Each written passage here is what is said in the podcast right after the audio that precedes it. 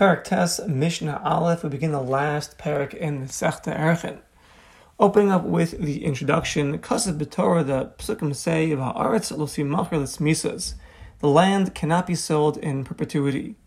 The Pasuk is coming to teach us that in Eretz Yisrael, when Yovel, when Yovel is knowing, at a time when Yovel is applicable, Ein stinim keres la'olam, a field in general, whatever kind of field it is, cannot be sold in perpetuity. Al Chazaras goes back to the uh, original owners from the buyers um, when Yovel comes. As it says, Vikidashtem es shana, tilechem v'shavtem ish el achuza soy. And so too it says, Bishnasa Yovel hazos toshuvu ish el achuza. So, so we learn from here that one who sells a field, or one, who, or one who sells a stay achuza, an ancestral field, to his friend, in a mochel es guf harkarka. He's not selling the actual body of the field. He's selling the peros, the fruit, the grains of the field. In the sale of the field, we calculate according to the uh, mispar how many years of produce will the buyer have up until Yovel comes. However, Rashaya Mocha, the seller, is permitted, or the uh, or a relative, to redeem the field from the buyer uh, before Yovel, and the lokeach cannot be ma'akiv, meaning the seller can redeem it against his will. As it says, um, it's a whole long pasuk here, but the main point is v'chishiv es shnei b'mkaro v'heshiv es ha'odef le'ish asher v'shav lachuzasai.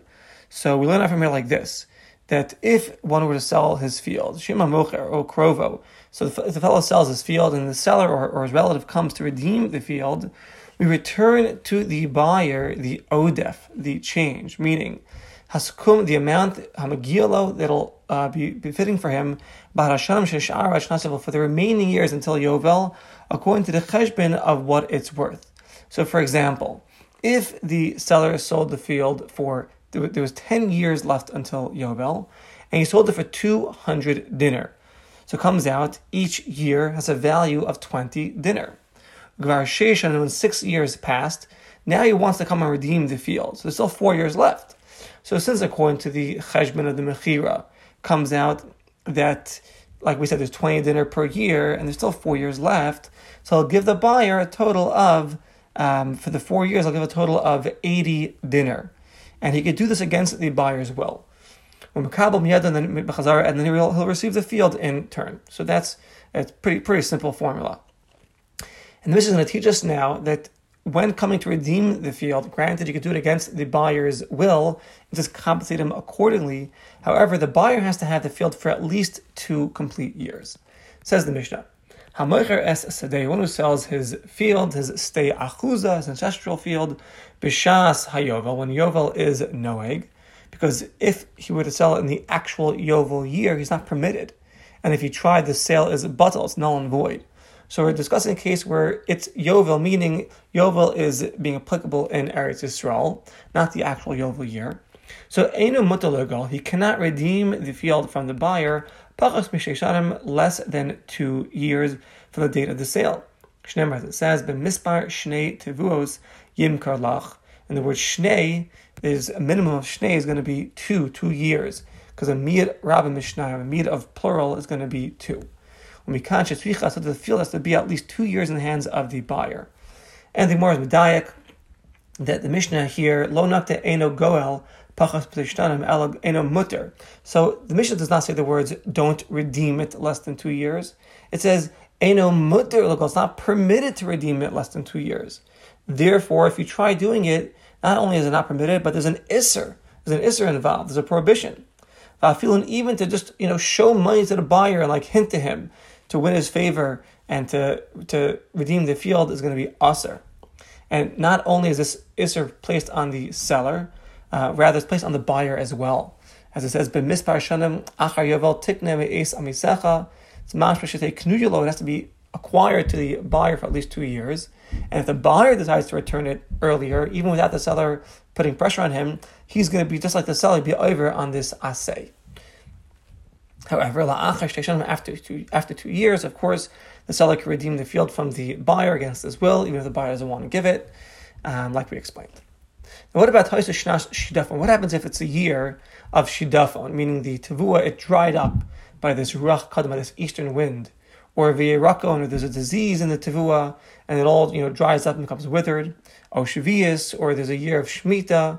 So if one of the two minimum years was a year of shidafon or yerakon or shavias, Eina olalo, we don't count it as one of the years towards the buyer min minion of the two years. As it says, b'mispar shnei tevuos. So it has to be years of tevuah. These years are not years of tevuah. Mishnah continues, Nara. Say the lokeach, the buyer, he plowed the field, but he did not plant it for one year. Ahuvira, where he left the field barren. He just for, he he left it just empty for one year. He didn't plow, he didn't plant it, and he did this with the intention that the field should regain its strength. So in these two scenarios, olalo minyan, they are included in the two years of the purchase. Why? Shari Hashana, because the year was roi for Tivua, since he decided not to um, plant. El Shulo Ivis is that he caused the loss to himself. Abel Elazar says, Machar lo lefnei Rosh Hashanah. If one sold the field before Rosh Hashanah, Vimaleya person is filled with fruit or with grain, so he sells this field to his friend before Rosh Hashanah. Um, so Harei this buyer now, Ochli can eat mimena from the field, shalosh tevuos shanim, the amount of three years of worth of tevua for two years. Meaning the very first year where the tevua is ripe, you could eat it right by the right when the sale concludes, and then the two years that follow. And even though when the mocha comes to redeem the field, when the mocha comes to redeem the field, he will not, he does not deduct from the buyer for three years worth, rather only two years worth. Shnei it says, "B'mispar shnei tevuos." Shanim years of tevua is what you calculate, not the tevua itself. Um, and therefore, even though granted he has the value of three years of tevua, but the seller only redeems it for the actual two years that it was sold for. And Rabbi Lazar is not coming to argue; he's just coming to add on the words of the Tanna Kamma. Everyone agrees here with this principle. And Mishnah Beis, Machra Larishon Bimana. Say the Balasada sells the field to Reuven for 100 zuz. Umachar Rishon Lisheni b'matayim. And now Reuven, the first guy, sells it to a second buyer for 200 zuz. Reuven Machar Sasada Lishimon for 200 zuz. Eno Machashiv Ela Emarishon. When the Balasada, the original seller, comes to redeem the field, he's coming out to Shimon, the second buyer. Eno Machashiv, he only calculates with the first buyer, with Reuven, according to the amount that he paid for the field. For example, if he sold the field for 10 years before Yovel, so now he comes to redeem it now after three years, the after three years. So since according to this cheshbon that he paid Reuven, comes out that each year of the tevua was 10 zuz total, 100 divided by 10, 10 zuz total. So Eino knows he's only going to give to Shimon now 70 zuz for the seven years that are left until Yovel, even though Shimon paid double the amount for it. We rule in favor of what's more lenient for the seller.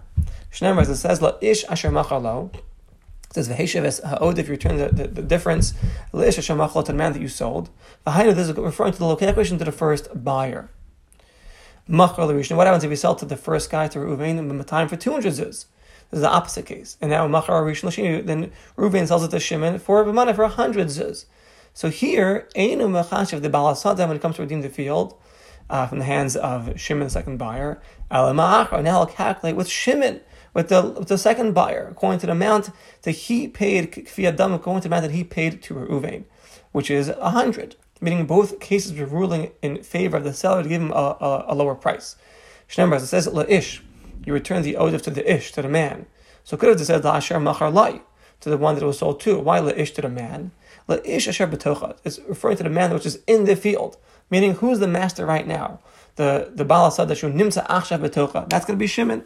So it comes out you see from this, these psukim that sometimes we make the calculation with la'ish, meaning lemishu ata to the one who's in the field right now, and sometimes la'asher machal to one that sold it to him originally, meaning the first buyer. Um, in either case, we're always going to be lenient for the benefit of the seller to get to give more money in the seller's pocket. Um, that's what we see over here. And the Gemara brings down the reason. We're learn out of Gzer Shava from of Geula Geula from the Evid Ivri, because here it says uh, Umatza Gedei Geulasai, and by an Evid Ivri that's sold to a Ger Toshav or to an Eker Mishpachas Ger, it says Geula Tiyalo. So, however, just, just like over there, we're lenient, meaning whether whether he was sold for a hundred and then he appreciated and now he's worth 200. Whether he sold for 200 and then he depreciated and now he's only worth 100. In we only calculate the lower amount. As it says, Im od rabos peshanim, lefi and yashav gulaso mikatzav miknaso, uh, so we darshan like this. If he appreciated in value, if he depreciated in value, according to the years that were sha'omid behen, what's he worth right now?